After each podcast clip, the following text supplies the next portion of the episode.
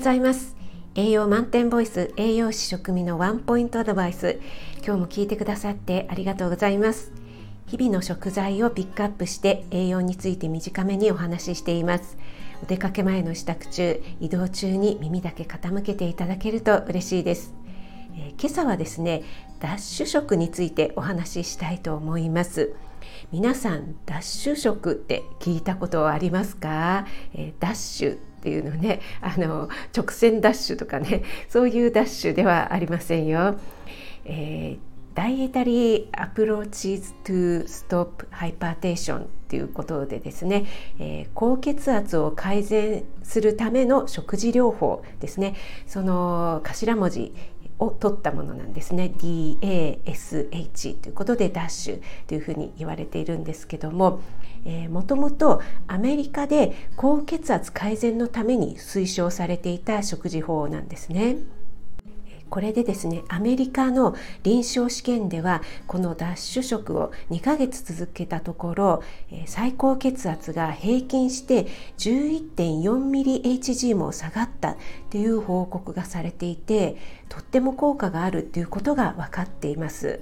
でこのダッシュ食とは塩分と炭水化物を控えてカリウムカルシウムマグネシウムこの3つのミネラルと食物繊維をたっぷり摂るというものなんですね。えー、もう一度言いますね塩分と炭水化物を控える、え、それからカリウムカルシウムマグネシウムこの3つのミネラルと食物繊維をたっぷりとるということですね。えー、まあ今までにもね、えー、いろいろ言われてきたことかとは思うんですけども、えー、これはですねやっぱり塩分ナトリウムを排出する働きがあるんですね。で高血圧には減塩減塩ってねよく言われますよね。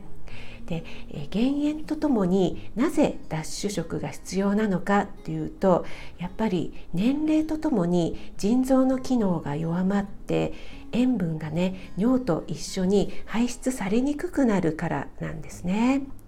で体の中に塩分を溜め込まないために塩分排出にね、えー、効果のあるこの3つのミネラルが必要になってくるんです。はい、えー、それではね次回なぜ塩分が血圧上昇を招くのかということとですね、えー、実際に脱脂食というのはねどんな食事をしたらいいのかということについてお話ししていきたいと思います。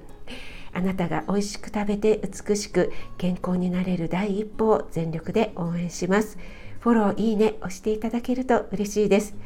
7月28日水曜日今日も良い一日となりますように気をつけていってらっしゃい。